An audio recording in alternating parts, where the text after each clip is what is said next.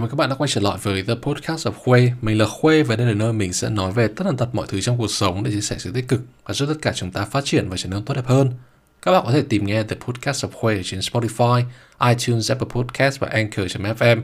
Đồng thời mọi người có thể theo dõi The Podcast of Khuê hoặc trên Facebook hoặc trên Instagram The Podcast of Khuê.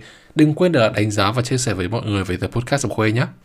Trong ngày hôm nay thì mình muốn nói đến một chủ đề mới và chủ đề này có lẽ là mình chưa từng chạm tới trong từ trước đến giờ mà mình chỉ nhìn vào nó với tư cách là cá nhân mình, tức là những trải nghiệm mình đã trải qua trước đây khi mà mình thi đại học, mình học đại học. Và sau đó mình ra trường, mình chọn cái ngành nghề của mình như thế nào. Và với chủ đề chọn ngành, chọn nghề, chọn tương lai, thì mình muốn đặc biệt gửi chủ đề này vào tập này tới các bạn học sinh sinh viên, đặc biệt là các bạn đang chuẩn bị thi kỳ thi tốt nghiệp trung học phổ thông năm nay. Hay trước đây bọn mình hay gọi là kỳ thi đại học.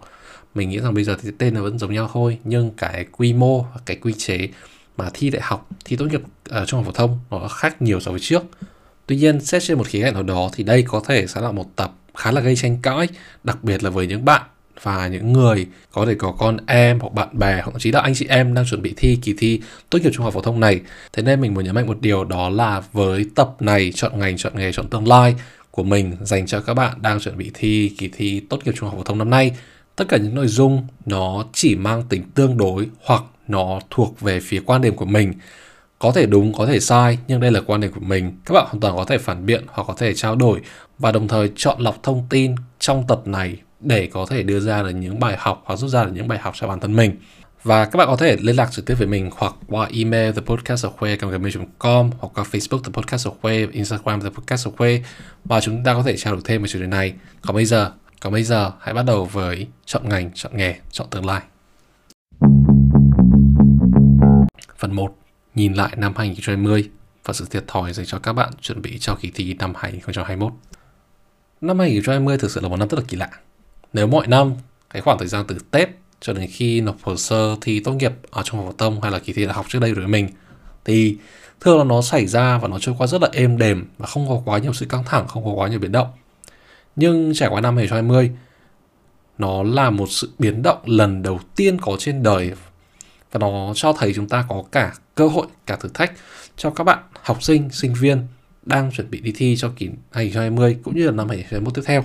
Trên quan điểm của một người từng hoạt động trong lĩnh vực phát triển năng lực thanh niên Việt Nam, mình phải nói thật là năm 2020 thực sự là một năm thiệt thòi. Nó thiệt thòi không chỉ với những bạn ờ, uh, 2002 và thậm chí với các bạn trước đó là 2001 nếu các bạn có ý định thi lại hoặc là các bạn sau này là 2003, 2004 đều phải trải qua đó là lần đầu tiên chứng kiến sự xáo trộn trong chương trình học, trong cách thức học, trong cách thức gặp mọi người trong cách thức chuẩn bị để đi thi và cách thức để ôn thi vào đại học. Mọi thứ nó khác hẳn so với trước đây. Nếu các bạn để ý kỹ, khoảng thời gian qua, gần một năm qua đã cho thấy những cơ hội mới dành cho các bạn đang có ý định chuẩn bị thi đại học, thi kỳ thi tốt nghiệp trung học phổ thông năm nay các bạn giờ đây chắc hẳn nhận ra những ngành nghề còn thiếu nhân sự, thiếu nhân lực trong xã hội, thậm chí là thiếu trầm trọng trong xã hội. Những ngành nghề luôn tăng trưởng, luôn cần tới nhân sự, cụ thể là nhân sự chất lượng cao với những ngành học liên quan. Các bạn có thể nhìn ra đó những là những ngành thiết yếu gồm y tế, dược phẩm, nghiên cứu sinh học khoa học cũng chính là những người hoạt động trong lĩnh vực y tế, khoa học rồi đến ngành bán lẻ qua các kênh truyền thống tới các kênh mới, các kênh online đa phương tiện, các à, trung tâm siêu thị, trung tâm thương mại để à, buôn bán phân phối hàng hóa tới tay người dân. Rồi đến những ngành mới hơn, nó công nghệ hơn, số hóa hơn, đó là về dữ liệu, về data, về ứng dụng data trong à, IoT, IoT, Internet of Things hoặc là ứng dụng trong việc sử dụng cái Bluetooth để tìm kiếm những người liên quan tiếp xúc gần. Cũng chính là ứng dụng Bluezone mà chúng ta vừa được sử dụng trong thời gian qua. Và mình mong là chúng ta sẽ không phải sử dụng uh, ứng dụng Bluezone này trong ít nhất khoảng tầm vài tháng nữa khi mà chúng ta đã bình ổn trở lại trong đợt dịch lần này. Và do đó các bạn có thể nhìn ra và nhận ra những ngành học mà chúng ta cần phải chú trọng chú tâm hơn quan tâm hơn. Đó chính là y học y tế sinh học kỹ thuật kỹ thuật y học chẳng hạn. Để chúng ta có các ngành về công nghệ thông tin dữ liệu lớn kỹ sư khoa học máy tính phân tích dữ liệu hoặc chúng ta có những cái liên quan đến vận hành quản trị doanh nghiệp à, bán lẻ vận hành chuỗi cung ứng kênh tiếp thị vân vân và vân vân sau khoảng tầm một năm đầy biến động chắc hẳn các bạn học sinh khóa 2003, 2004 và thậm chí các bạn trước đó nữa sẽ cảm thấy vô cùng mông lung và lo lắng hơn trước rất nhiều. Các bạn giờ đây đã không rõ là mình nên định hướng mình làm ngành nghề gì, các bạn không biết rằng là liệu tương lai của mình ra sao hay là các bạn nên học gì các bạn muốn học gì hoặc là các bạn sợ rằng là cái tương lai của mình liệu đây có phải lựa chọn đúng khi mà mình chọn ngành học nghề học này không? Nhưng mình đang muốn nói điều gì ở đây? Mình đang muốn trấn an với tất cả các bạn. Cho dù là 2001, 2002, 2003 hay thậm chí là 2004 đang chuẩn bị thi vào năm sau. Đó là chúng ta hãy bình tĩnh để các bạn lựa chọn ngành học, nghề học mà cảm thấy phù hợp với bản thân, đồng thời cũng là thứ mà xã hội cần, mà thị trường lao động tuyển dụng cần. Nhưng cho dù thế nào, các bạn cũng đừng nên tạo áp lực cho bản thân mình vì mọi thứ đối với các bạn cũng chỉ mới bắt đầu mà thôi. Phần 2. Tại sao mình muốn gửi lời khuyên này tới các bạn? Với tư cách là một người đã từng chọn học sai ngành, không phù hợp với bản thân, mình muốn chia sẻ với các bạn một vài bài học, một vài bài học cá nhân của mình để giúp các bạn sau này có cơ hội tốt hơn, tiếp cận những cơ hội tốt hơn để các bạn không bị sốc hay bỡ ngỡ hay tiếc nuối khỏi những cơ hội sau này.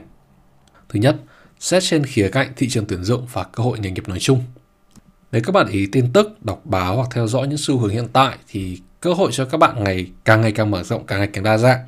Bây giờ nó không còn là cái thời của kiểu thực các gia tục ngữ trước đây mà mọi người hay nói là nhất y nhì dược tạm được bách khoa bỏ qua sư phạm hay là mọi người luôn nghĩ rằng là luôn cần phải có cái tấm bằng đại học để thành công mặc dù mọi người đều biết là con đường à, ngắn nhất dẫn đến thành công đó chính là đấy là thành nhưng hãy cùng nhau đi từng thứ một về thị trường tuyển dụng nói chung nếu các bạn có đọc và tìm hiểu thì xu hướng của xã hội bây giờ ngoài các cái lĩnh vực về tài chính ngân hàng vẫn đương nhiên vẫn hot vẫn rất là quan trọng thì những lĩnh vực liên quan tới công nghệ, khoa học máy tính, công nghệ thông tin, phân tích dữ liệu, khoa học dữ liệu, học máy, AI, trí tuệ nhân tạo, vân vân, đó mới chính là những xu hướng của tương lai, mới chính là những thứ chúng ta cần trong tương lai. Việt Nam mình cũng là một đất nước quyền lực với tiềm năng khoa học và công nghệ thông tin. Các bạn có thể kể tới Vin Big Data hoặc các chương trình, các quỹ về khoa học, về nghiên cứu của Vin luôn đi đầu về đào tạo tài năng trẻ về công nghệ, về dữ liệu, về máy tính. Ngoài ra ở Việt Nam chúng ta có thể kể tới các trường top đầu về công nghệ thông tin, về khoa học dữ liệu, về phân tích dữ liệu. Như là chúng ta có miền Bắc thì chúng ta có FPT là một trường tư rất nổi tiếng. Chúng ta có à, đại bách khoa quá quá nổi tiếng rồi.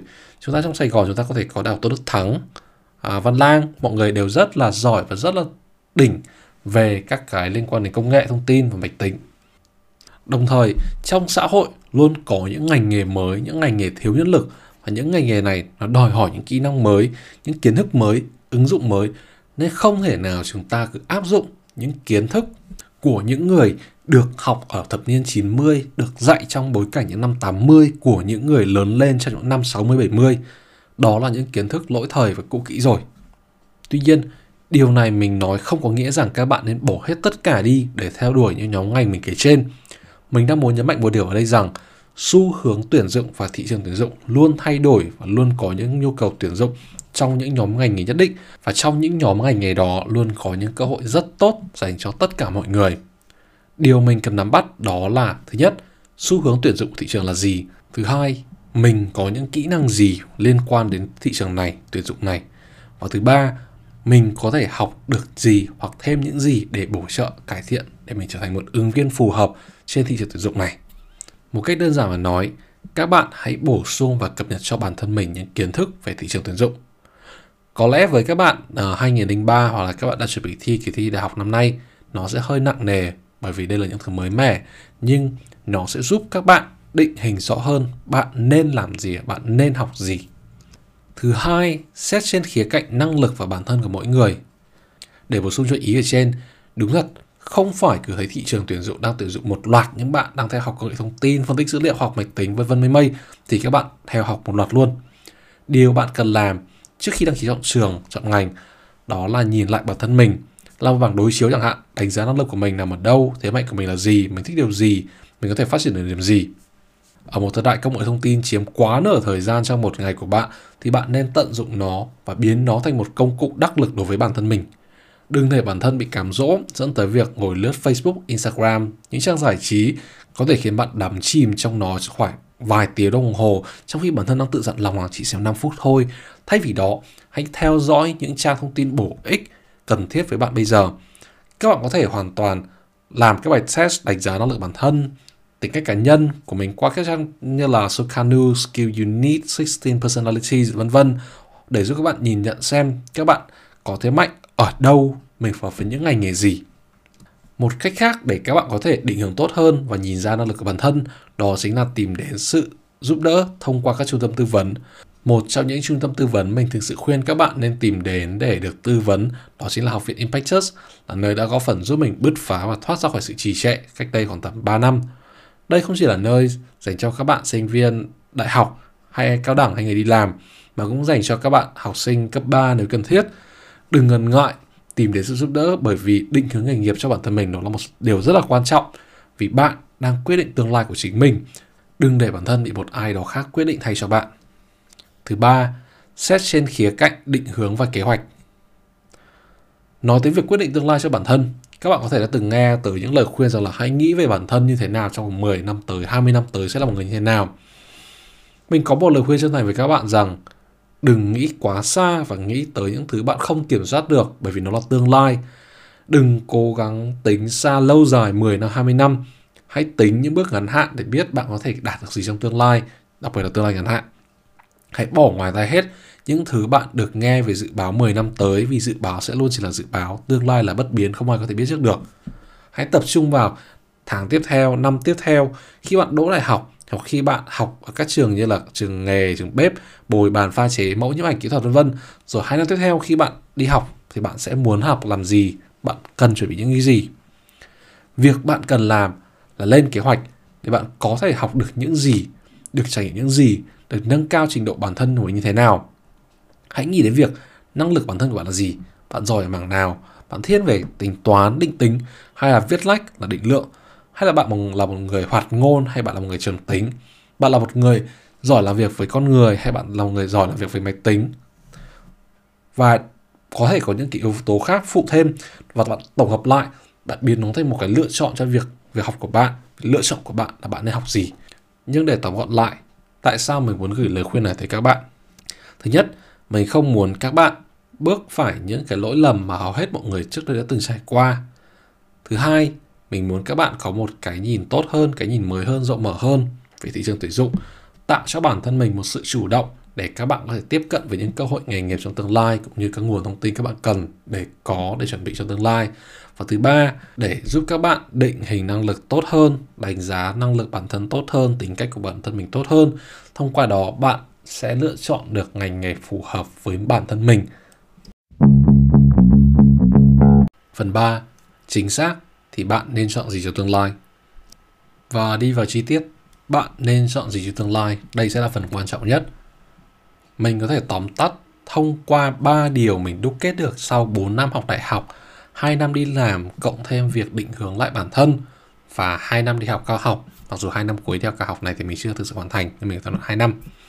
Theo ưu tiên từ cao nhất đến thấp nhất. Nhưng nhấn mạnh lại một điều, đây là quan điểm của mình, nên các bạn có thể tham khảo, chọn lọc thay vì sử dụng như một nguồn tin nhất định đối với các bạn. Nhất, xem xét trên bối cảnh thị trường, hãy chọn thứ công việc ngành nghề mà thị trường lao động còn đang thiếu. Thứ hai, chọn thứ mình giỏi và thứ ba cũng là ưu tiên cuối cùng, chọn thứ mình thích hoặc đam mê. Với ưu tiên thứ nhất, chọn thứ thị trường lao động thiếu. Đây là một thứ rất căn bản về thị trường theo những gì mình học về kinh tế, sự tương quan giữa cung và cầu chúng ta đơn giản chúng ta hãy chọn cái nhóm ngành nghề có lượng cung ít hơn cầu chúng ta không thể nào liên tục chạy theo cái nhóm ngành, nhóm nghề đang dư thừa nhân lực hoặc có nhu cầu tuyển dụng quá ít hoặc là bị giới hạn, bị chọn lọc. Các bạn có thể kể tới những nhóm ngành có nhu cầu tuyển dụng bị giới hạn, như là phi chính phủ, khu vực công như các bộ ban ngành của văn phòng chính phủ, vân vân, hoặc những ngành đang dư thừa nhân lực và thậm chí là có thể bị thu nhỏ, cắt giảm, có thể là du lịch, tourism à, ngành đồ ăn đồ uống food and beverage có thể là ngành nghỉ dưỡng hospitality có thể là những cái ngành liên quan đến giáo dục education nữa. Vì thế trước khi các bạn chính thức chọn trường chọn ngành học hãy thực sự dành vài ngày để nghĩ xem công việc mình làm sẽ là gì có phải đang cần thiết hay không. Đồng thời các bạn hãy tìm hiểu những ngành nghề đang trở thành xu hướng xu thế. Ví dụ như vừa nãy mình nói trên là về các ngành liên quan đến dữ liệu.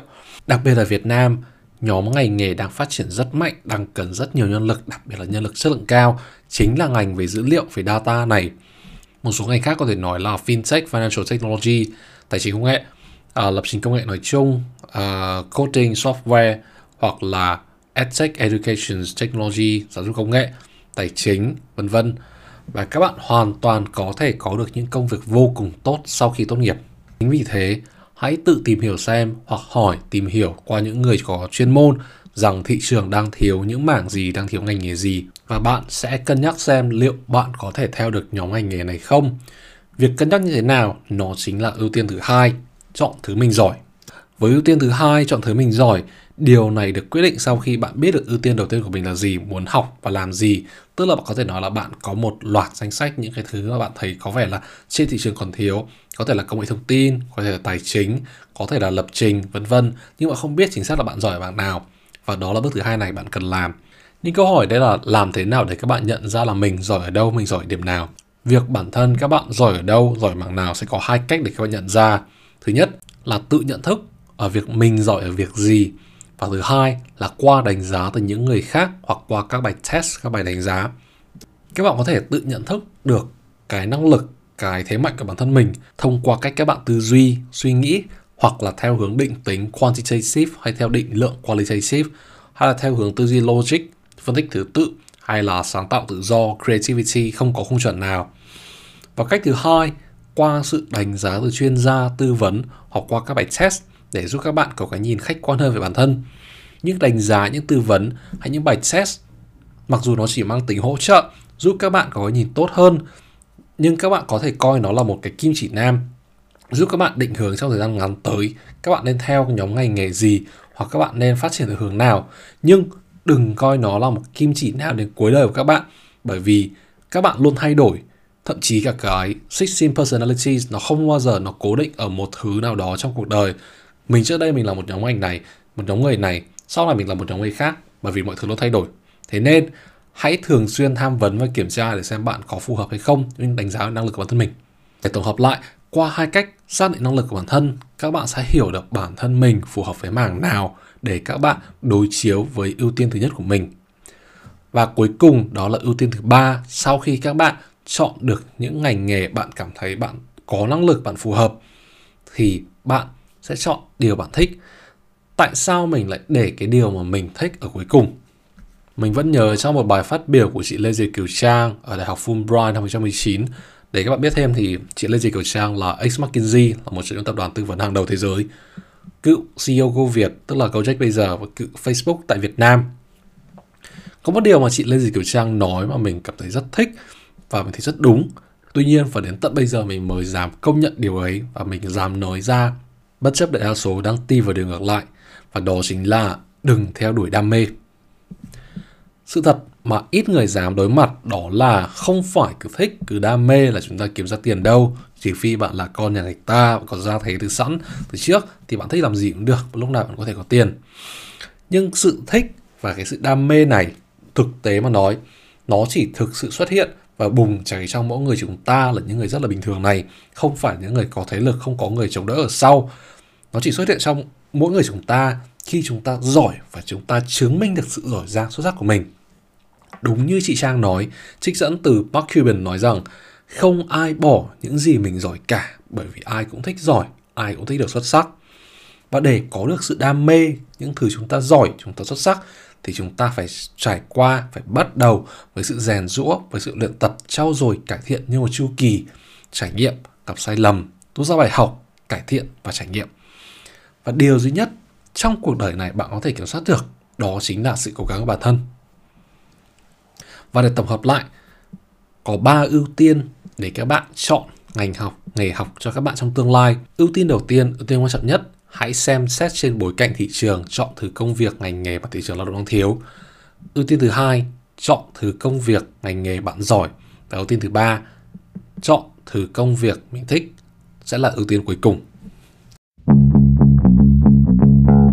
phần 4 bạn không nên làm gì. Có thể nói là mình đã nói khá nhiều về việc các bạn nên làm gì. Nhưng với những việc mà các bạn không nên làm, mình nghĩ rằng mình sẽ cố gắng đơn giản, tóm gọn để các bạn có một cái nhìn đa chiều, bao quát hơn cho bản thân mình. Những điều không nên làm sau đây cũng phần lớn dựa vào kinh nghiệm cá nhân của mình, nên các bạn hãy tham khảo và chọn lọc để học theo hoặc lắng nghe. Ở thời điểm hiện tại, ngay lúc này khi các bạn đang chuẩn bị, đang làm hồ sơ đừng ngần ngại hỏi giúp đỡ và tư vấn từ các chuyên gia và những thầy cô, anh chị hoặc những người có chuyên môn về định hướng về hướng nghiệp. Họ luôn có những công cụ hoặc cách thức để giúp bạn tiếp cận vấn đề của mình tốt hơn, vì thế đừng ngần ngại hỏi từ họ. Và đồng thời, đừng ngần ngại tham khảo, hỏi và tham vấn với tất cả những người có thể giúp đỡ được bạn. Nhưng có một điều quan trọng, đó là không nên tham vấn duy nhất và dựa vào một nguồn thông tin duy nhất từ phụ huynh của các bạn. Nghe điều này có thể hơi không phù hợp lắm ở Việt Nam khi mà các bạn thường xuyên được bố mẹ, được gia đình dạy dỗ rất là nhiều. Nhưng vấn đề là không phải ai cũng biết hết mọi thứ. Chính vì thế, hãy đi hỏi, hãy nói chuyện, hãy tìm hiểu, dành thời gian nghiên cứu thêm, học hỏi từ những người khác, chứ đừng để lệ thuộc vào một nguồn thông tin nhất định, đó chính là từ gia đình của mình. Và thứ ba, đừng so sánh bản thân mình với những bạn bè cùng trang lứa khi các bạn có thể là các bạn ấy được đi du học hoặc các bạn ấy đang cố gắng thi vào các trường top cao, thứ hạng cao, những chương trình chất lượng cao. Mỗi người có một lựa chọn và đặc quyền riêng của họ. Bạn ghen tị là điều rất rất bình thường, nhưng đừng để nó ảnh hưởng tới tâm lý của mình. Thay vì thế, hãy học hỏi từ chính họ, hãy kết nối với họ để bạn học hỏi thêm từ họ, để xem chúng ta có thể làm được gì tốt hơn thông qua việc chúng ta học hỏi từ họ. Ở giai đoạn vài tháng tới khi các bạn đang ôn thi, có lẽ rằng cũng không có thứ nhiều thứ để lo bởi vì các bạn thời gian này cũng chỉ là bận để ôn thi mà thôi. Cũng chính vì thế đừng để những công việc khác ảnh hưởng can thiệp tới lộ trình của bạn. Thời điểm các bạn ôn thi hãy dùng nó chỉ để ôn thi.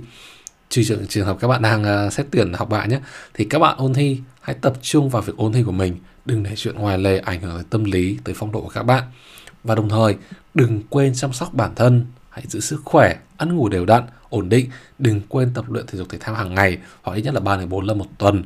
Điều này mình thực sự nghiêm túc bởi vì việc tập luyện thể dục thể thao sẽ giúp các bạn xả stress, giảm căng thẳng, giúp các bạn có thể hoạt động tốt hơn, cái à, performance của các bạn trong việc học cũng tốt hơn. Và ở giai đoạn khi các bạn đi thi và nhận điểm thi, có lẽ rằng khi thi và nhận điểm thi nó sẽ là một cái giai đoạn một hoàn toàn khác, nó thể là một thứ hoàn toàn mới. Thậm chí có thể là các bạn đỗ, các bạn trượt nhưng chính vì thế, đừng tự gây áp lực cho bản thân mình phải đạt được điểm tuyệt đối, mà hãy nghĩ rằng các bạn phải cố gắng hết mình. Cho dù năng lực của bạn thế nào, bạn cũng một phần nào đó biết được là cái năng lực, cái ngưỡng của mình nó nằm ở đâu. Thay vì cố gắng đạt được bằng được cái điểm số cao mà mình nghĩ rằng mình không thể nào đạt được, hãy cố gắng hết mình vì bài thi và vì bản thân bạn. Chứ đừng đơn giản vì cố gắng vì điểm số. Và có thể là sau khi các bạn nhận được điểm, các bạn thấy rằng điểm này nó hơi thấp cái này nó sẽ liên quan đến phần trên một chút, thì các bạn sẽ cảm thấy hơi à, chán nản hay nặng nề bởi vì mình không được điểm cao như mong muốn. Các bạn hoặc là không được, kiểu như là không được thủ khoa, không được top 10 top 20 của của trường. Nhưng có một sự thật, khi mà các bạn thi đỗ vào trường đại học nào đó và các bạn học ở trong ngôi trường đấy, thì có một sự thật là không ai quan tâm là bạn được bao nhiêu điểm đâu. Không ai quan tâm là bạn trước đây là bao nhiêu điểm mà bạn đỗ được vào trường này. Họ chỉ quan tâm là bạn đã đỗ hay không thôi thậm chí cả sau này, khi mà các bạn học xong ở trường đại học, thì các bạn khi mà ra trường đi làm ở những môi trường khác nhau, thì mọi người cũng chẳng quan tâm là thực sự trước đây là bạn được bao nhiêu điểm đâu và bạn không cần phải chứng minh rằng là mình đã được điểm số này, bởi vì nó không thể hiện được điều gì cả. Thứ ba, mình nghĩ rằng các bạn đừng nên cố gắng phải đi du học, phải nài nỉ bố mẹ xin được đi du học. Du học nó là một sự may mắn và nó cũng giống như một cái trải nghiệm mà thôi có những người may mắn cả về tài chính và vừa được gia đình ủng hộ, lại vừa có năng lực sẵn có, đó là về tiếng, về tư duy, chẳng hạn. Thì việc đi du học nó là một điều rất là dễ dàng. Ngược lại, đại đa số tụi mình không phải là những người có những đặc ân về cả về tài chính, về sự ủng hộ của gia đình, về cả năng lực nữa để du học. Thế nên, không phải lúc nào đi du học cũng là một điều đơn giản và cũng là một điều dễ, cũng như một điều đáng để đánh đổi. Vì thế, đừng đòi hỏi bố mẹ, đòi hỏi gia đình phải cho mình đi du học bằng được. Thứ tư, mình muốn dành điều này tới các bạn. Thứ nhất là với các bạn khóa 2001 hoặc 2002 trước đây, các bạn không thi đỗ hoặc là các bạn sau này có thể các bạn không may mắn các bạn không thi đỗ thì các bạn đừng nghĩ quẩn, đừng nghĩ rằng không thi đỗ đại học đây là cái kết đối với bản thân mình. Bạn vẫn còn thời gian để khám phá bởi vì các bạn mới chỉ 17, 18, 19 tuổi thôi. Các bạn có thể thay đổi một thứ gì đó trong thời gian tới. Các bạn có thể khám phá trong khoảng một năm tới, các bạn có thể dành một năm tới để khám phá bản thân mình. Có thể đi học thêm thứ khác, đi làm part time, đi làm full time gì đó cũng được. Có thể thực tập nếu có thể. Hoặc là dành một năm gap year này dành cho bản thân để quan tâm tới bản thân mình trước khi quay lại việc đi học, đi thi đại học. Và có một điều cuối cùng mình muốn chia sẻ với các bạn. Đó là thời gian của các bạn không còn nhiều. Đừng chủ quan và đừng trì hoãn. Hãy tận dụng tất cả thời gian có thể của bản thân mình. Cố lên các bạn. Và đó là lời kết cho tập này của The Podcast of Khuê. Mong rằng những chia sẻ của mình không chỉ giúp cho các bạn 2003 năm nay chuẩn bị thi, mà các bạn 2002, 2001, 2000 và thậm chí các bạn 2004 sau này nữa.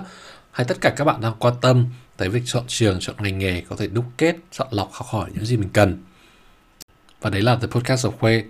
Các bạn có thể tìm nghe The Podcast of Khuê trên Spotify, iTunes, Apple Podcast và Anchor.fm.